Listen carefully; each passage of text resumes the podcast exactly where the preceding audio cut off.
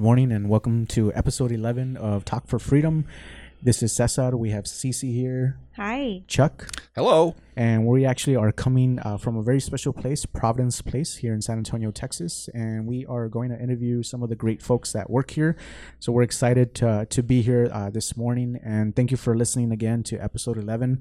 We uh, You can reach us uh, or hear our podcast on a21freedomchasers.org or Chuck Paul LLC.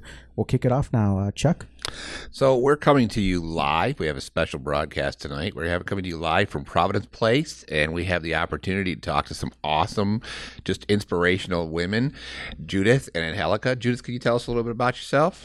Sure. I'm Judith Bell. I am the CEO at Providence Place. I've been CEO for three years, and this is a truly amazing uh, organization in the community wanting to do good. So, Angelica.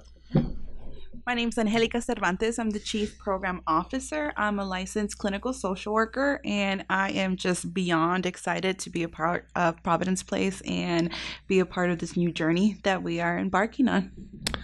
So, can you tell us a little bit about Providence Place? What's your history? Well, we have a very interesting history. Uh, we were founded in 1895 uh, out of a brothel from downtown San Antonio, the Red Light District. Uh, Mary Valino had a house of prostitution in downtown San Antonio, and she had this transformational meeting, an inspirational meeting with the ministers at Travis Park Methodist Church at that time. And they, along with Travis Park, they turned that brothel into a home for wayward girls. And so our history actually started rescuing young women off the streets of San Antonio and uh, providing them uh, housing. And their motto at the time was, um, protection for every girl seeking help and that that was just that was how this amazing organization got started about 10 years into that ministry uh, mary Valino um, discovered that so many women were pregnant or had children in tow that um, the mission was even greater than the rescue part of that. And she started placing children in forever families. And we still do that today. We're one of the oldest adoption agencies in Texas, and we have placed, placed over 6,000 babies in our history. So, Providence Place was called Providence Place at the time, or was it called something different? Early on, it was called the Rescue Mission, and then we've had about six different names. Uh, we changed our name to Providence Place in 2014 um, from Methodist Mission Home. So a lot of people who li- are listening may know us as Methodist Mission Home instead of Providence Place and you know we're coming to you from this beautiful 25 acre campus you know near the medical center in san antonio. This is unique in san antonio. Why? Well we're hidden for one thing and i think the thing that separates us from other large campuses is people who come on this campus for the first time will say this feels like a safe place. You know this is a peaceful place. And i think that that's just special. Um, when we were moved out here in the 1960s, there was nothing around but trees. We have aerial views that show nothing but Providence Place campus cleared and trees all around us. And we are just in a very neat location. We have a bus uh, line right out front uh, of our property. Um, we're right next to the medical center. We're easy access from um, several different locations in town. And I think that that makes us unique because most campuses this size are outside of the city limits. And so we have the the uh, the blessing of being uh, in close proximity to a lot of services that those that we serve need. And so you had another mission that you eventually took on, like many years ago. What was that? We did. In the mid 70s, uh, the adoption world started to change. Wade versus Roe came about, birth control uh, really came into the picture, and there was just greater societal acceptance um, around single motherhood or unplanned, preg- you know, unplanned pregnancies. Um, and at that time, I think the the leaders here were so visionary that they did a community assessment basically, and there was a population of uh, young adults and those who those that were deaf and hard of hearing at that time. And so the work skill development for the deaf and hard of hearing, and at one point, uh, that program was called the Southwest Center for the Deaf and Hard of Hearing, um, and we we taught them vocational education and training skills. That program evolved over time. We actually operated it for 43 years, um, and in the 80s, actually opened it up to all young adults with uh, varying disabilities. And so for 43 years, we provided this uh, life skill, vocational skill, transitional housing opportunity for young adults with disabilities. Last year, we closed that program. Um, because the state changed some of the program requirements that we didn't believe it was ethical to continue offering program to young adults with disabilities that way. So we actually closed a 43 year old program. It was heartbreaking uh, but it was the right thing to do. Um, and I also just know that this is what we're supposed to be doing opening a transitional housing program that's founded in trauma informed care that really is about restoration, inspiration, transformation. That um, that's what we're supposed to be doing. And so we are blessed to have a 28 room dormitory on our campus that we're currently um, uplifting um, not not a full blown renovation, but uh, upgrading and uh, and getting ready to serve um, young uh, women who are adult women who are survivors of human trafficking. So, so that's to me, this is amazing, and it, it's just, I just see the hand of God throughout all of this. I mean, 125 years ago, you started out as probably the earliest rescuers of sex trafficking victims in all of Texas. Mm-hmm. I agree. You spent 43 years developing transitional housing, transitional services, and vocational training for young adults. But how important are those services for women trying to escape sex work? You know, it is a God thing. There's no other way to um, to describe that because we really believe that's where our expertise is. Um, we work with young women um, who have been um, victims of sexual assault, domestic violence over the years in our adoption program. We just didn't track that. You know, we were one of those programs who just didn't ask that question. We were focused on adoption and healing the grieving part of a birth mom placing her child for adoption. So we didn't really track it. Now, I bet if I hired somebody to go back through all of those thousands of files, you would see sexual assault, domestic violence, trafficking experiences for that. So we really are grounded in that. Um, and we really are grounded in providing quality residential services. And so it was just this beautiful blend of expertise that we have. And we started talking about uh, moving into the human trafficking field in 2016. Um, I was actually looking in one of our history books. Now, I've looked in that history book for years, and it just fell open to a certain page. And the only paragraph I saw on that page was Mary Valino giving a report to the Methodist Church conferences that said, We rescued two pure souls off the streets of San Antonio today 112, 114. We returned the 12 year old to her home in Houston and we found a home for the 14 year old. I knew at that time what we were supposed to do. I just didn't know how it was going to play it itself out. And actually, in 2016, the board approved uh, deep research and uh, kind of community assessment about what the need was for uh, adult women survivors. And so we really started getting involved. And the need was so great. The push from other agencies for us to begin housing survivors was so great. We weren't ready for it. And we just said, we have to step back. You know, we were really in the research phase and we weren't going to start providing services unless we were going to do it in a way that was quality and that was going to ensure um, trauma informed care for the survivors.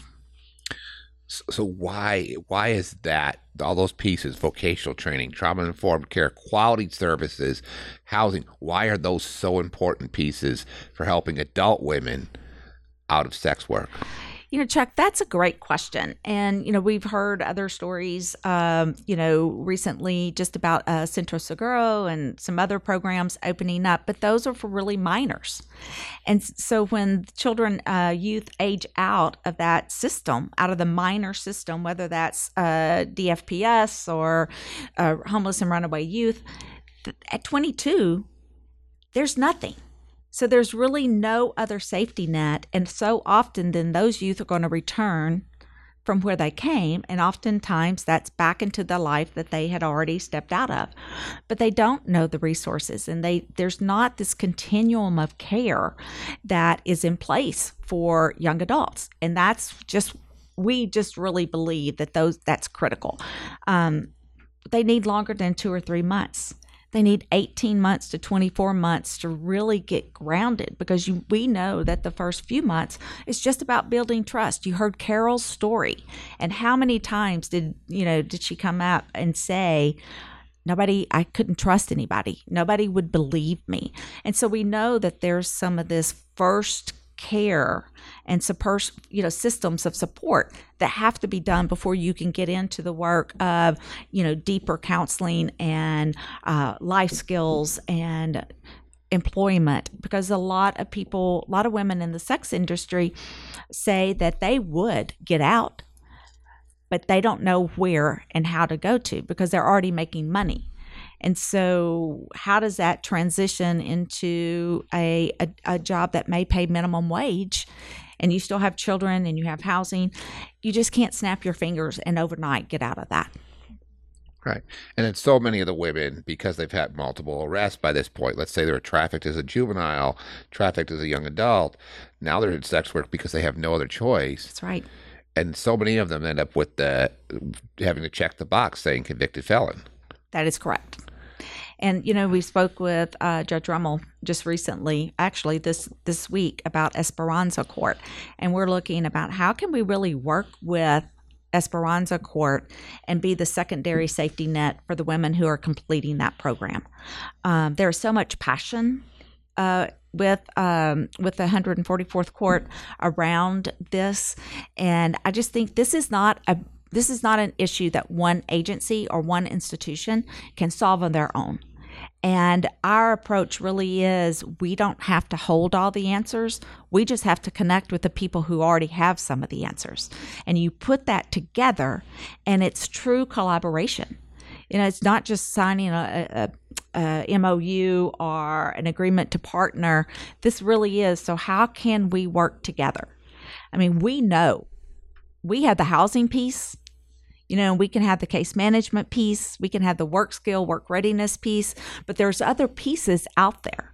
Uh, chemical dependency is a big part of these women's lives. Um, that's not what we do. So, why would we even attempt to do that? So, we want to partner with other agencies, Volunteers of America's Light Program, Alpha Home. Uh, we can just go on down the list. We can let them do their piece. We can do our piece but we can share and not be territorial about each of those pieces. That's how we're going to make a difference in this community, and that's how we're going to fight human trafficking. That is just absolutely beautiful. I couldn't agree with you more. I think that partnership is so crucial uh, in fighting human trafficking, not just in our city, but just overall, right? I mean, we all have a certain set of gifts and talents that the Lord has blessed us with. And so if we come together and really just own our own, we can make, you know, such a difference.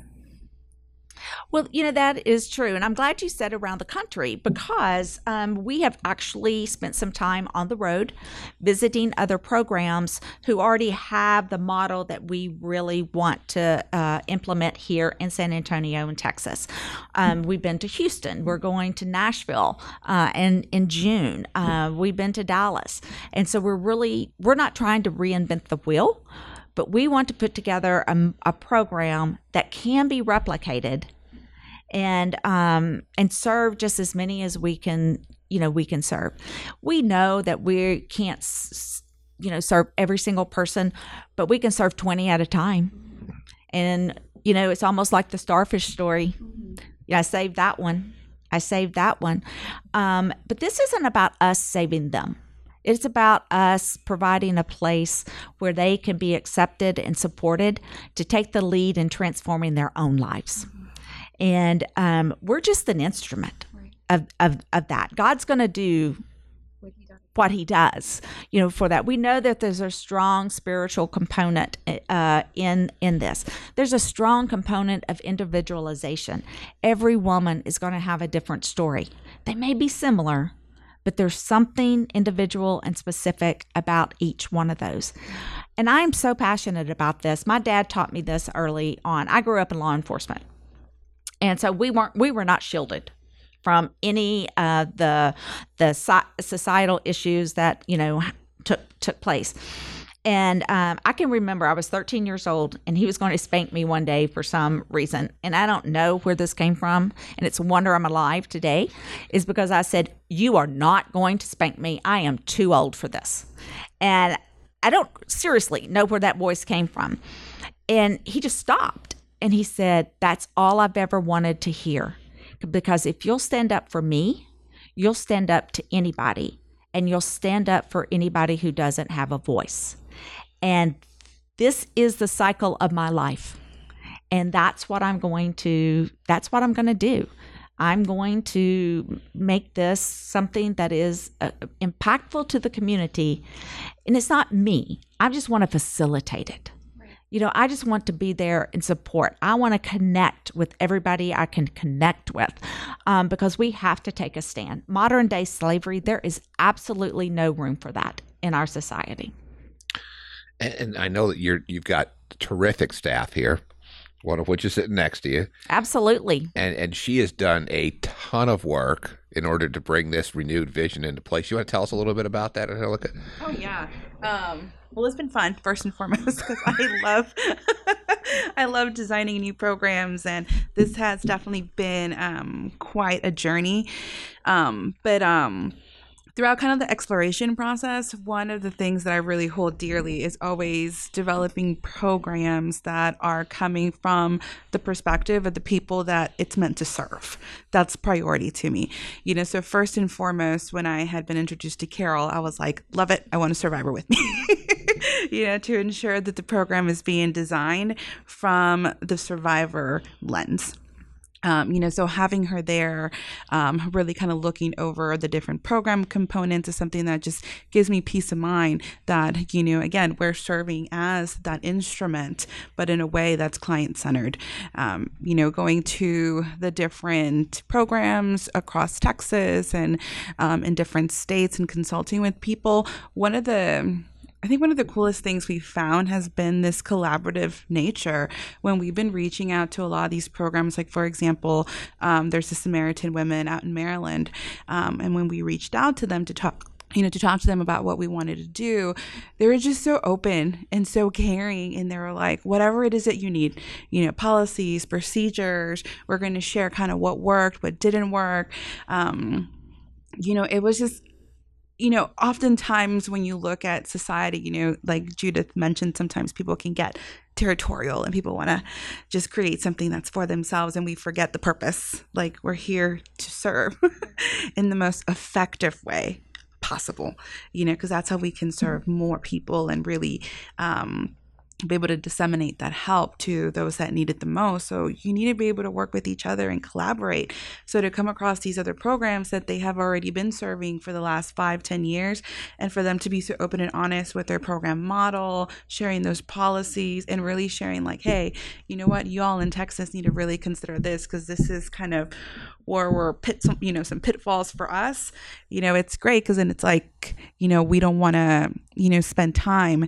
Um, kind of figuring that out if someone already else you know has done that so it was really great to engage in that collaboration that's just beautiful. Um, you, you, know, as you're talking and talking about how um, other organizations helped to give you information mm-hmm. that was helpful for them and in their research and whatnot, it just reminds me of the body of Christ, right? That's what we are all supposed to do is help each other. And they've done this piece, you help the other piece mm-hmm. come together, and mm-hmm. you know we can all make it work. I think in our um, organization, we've encountered the same things with organizations from Houston and whatnot as, as we were starting uh, to come together and bring the awareness piece out and do outreaches such as the backpage.com outreaches and whatnot.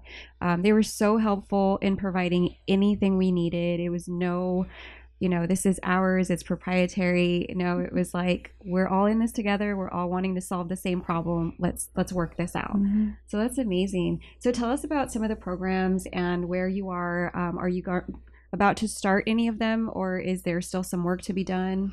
There's still a lot of work to be done. Our target opening date is October, November. Um, so, right now, we have already established the program model. It's going to be um, a model that's revolving around um, restorative phases. So, the first phase is going to be um, working with our survivors and establishing that sense of security and safety and building rapport. Because, again, because of the different complex traumas that have been experienced, um, trauma is only healed through relationships relationships. That's it. So that is the core of the program, that building of those relationships. Um, then after that, we're going to go into a skill building phase, and that's going to be then revolving a lot around building that work ethic, um, going into the job readiness classes. But again, everything being done through that trauma informed care lens. I think that's something very unique that we're going to be doing here at Providence some other programs sometimes you know will do job readiness and they do the classes and you know the priority is just get them out to a job and then we're done. And then people wonder, well, what what happened? Like, you know, they got fired, or you know, they're having workplace issues. Like, I don't know what went on. You know, they did the classes. Um, and the thing is, is that you you you can't ignore the impact of the trauma because it's going to infiltrate all their different areas in life, specifically the workplace environment too. So being able to do those classes through a trauma informed care lens, being able to provide that emotional support that's needed for them to be able to sustain that employment and be successful in those placements is really going to be critical to the success of our survivors as they're going through our program. Um, you know, so we're going to be integrating opportunities for um, internship opportunities, volunteer experience, so a lot of work experience first to really get them in there, get them comfortable, get them building their self esteem and confidence again, you know, and restoring that empowerment within them before then going into a true work phase um, period um, you know, and then be ensuring that there's going to be that self sustainability again for when they exit the program, they can be, uh, you know, standing on their own two feet, you know, and most importantly, having that confidence in themselves. So, um, right now, it's a lot of grant writing and a lot of uh, trying to get our funding together so we can open those doors in October. You know, obviously, for us, if we could open tomorrow, we would. Um, we actually have already gotten some people referring and we're like we're sorry we're not open yet you know so we definitely want to be able to open as soon as we can.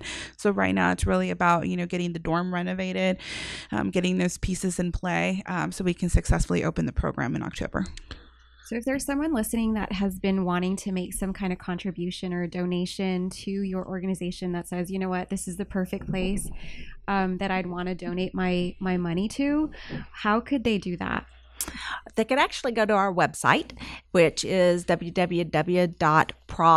www.provplace.org, and there is a donate now button, and you can click that donate now uh, that now button. And we are not ashamed to ask for financial support Great. because there are so many. I truly believe that there are so many people who want to become involved, who are impassioned about ending human trafficking but you know that this can be a scary place too right. and you know so how do you do that we are an organization that was founded on grace i mean bottom line um, we survived through grit and we are still going to maintain grace and uh, and beauty in all that we do. Um, you don't have to worry about how we steward our money. Our money is stewarded in a way that is open and transparent.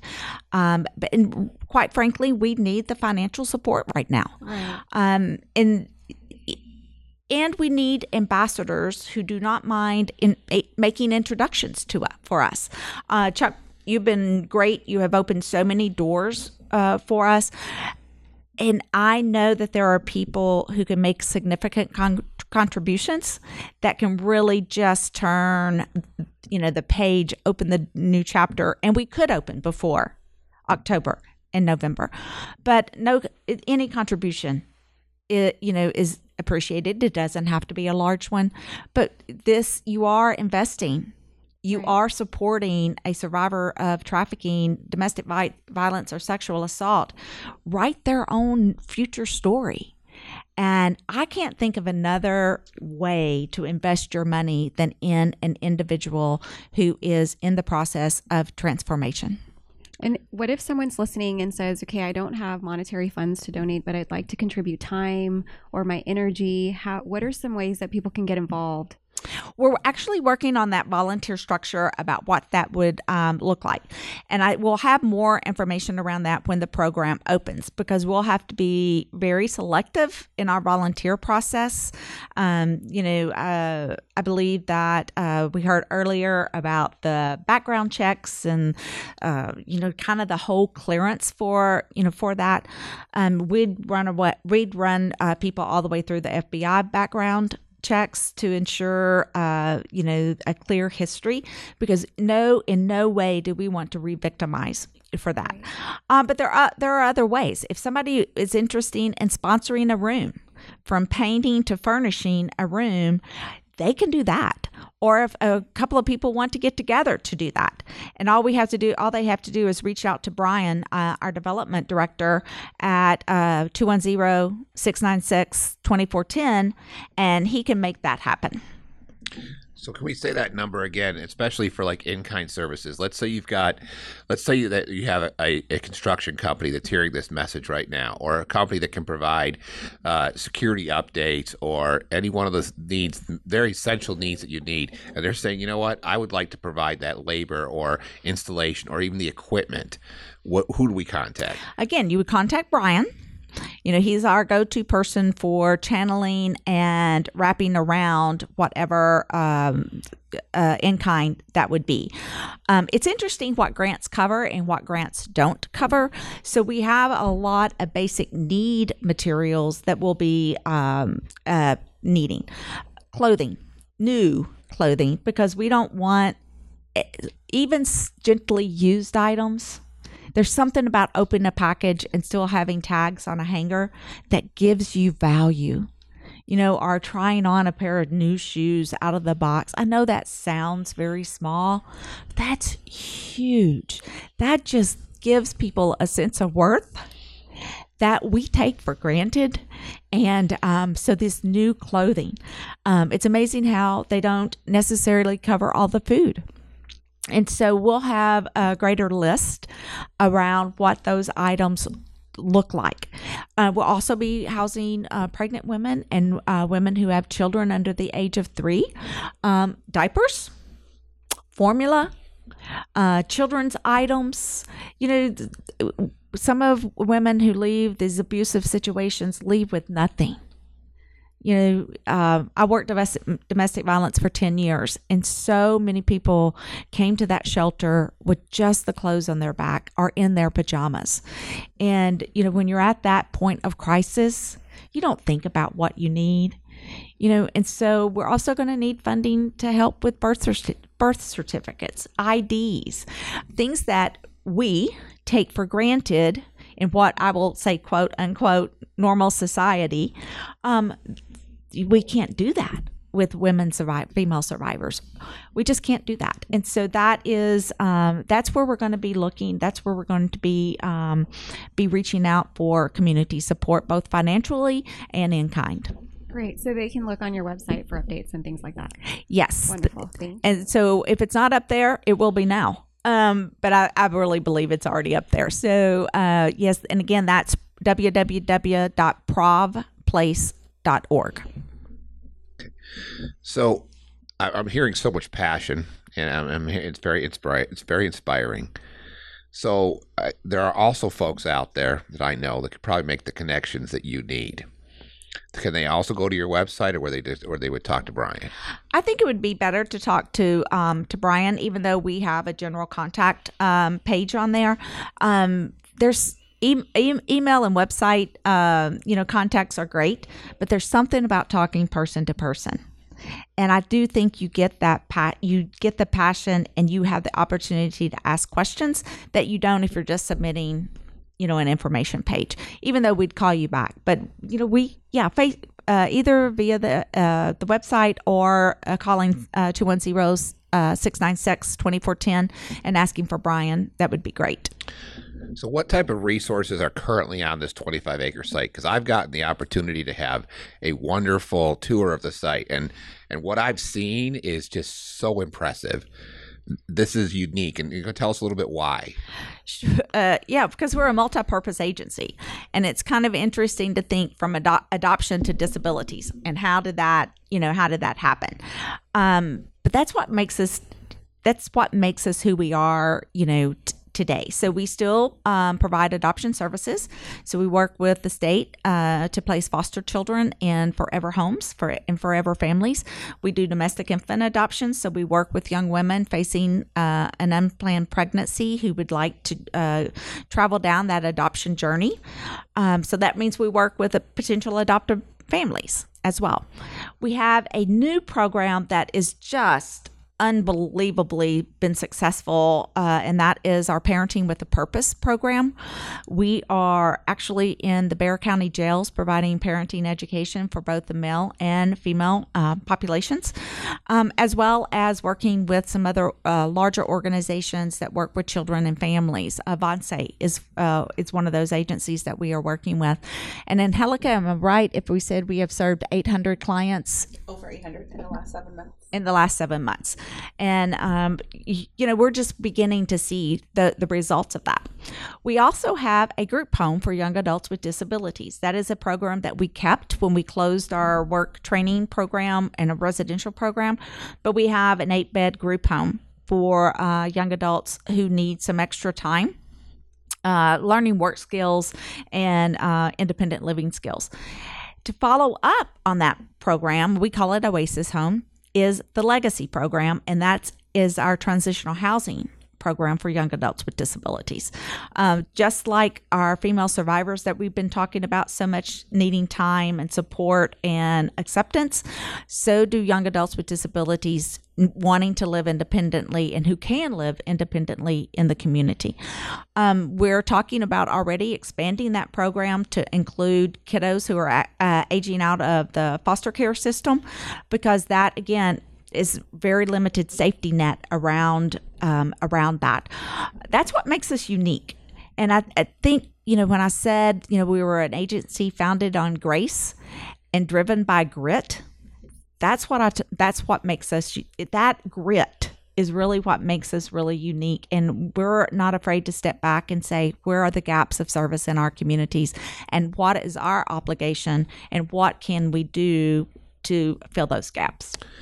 Because it is so important because it's the marginalized in particular the marginalized that traffickers like to target. They target those that that don't have a way to protect or house or care for themselves. And and so by providing an, an overall range of services and then collaborating with the service providers that are already experts in this area what you're essentially doing is you're providing a continuum of care and a safety net being a piece of that puzzle a huge piece of that puzzle to prevent as well as interdict on trafficking method.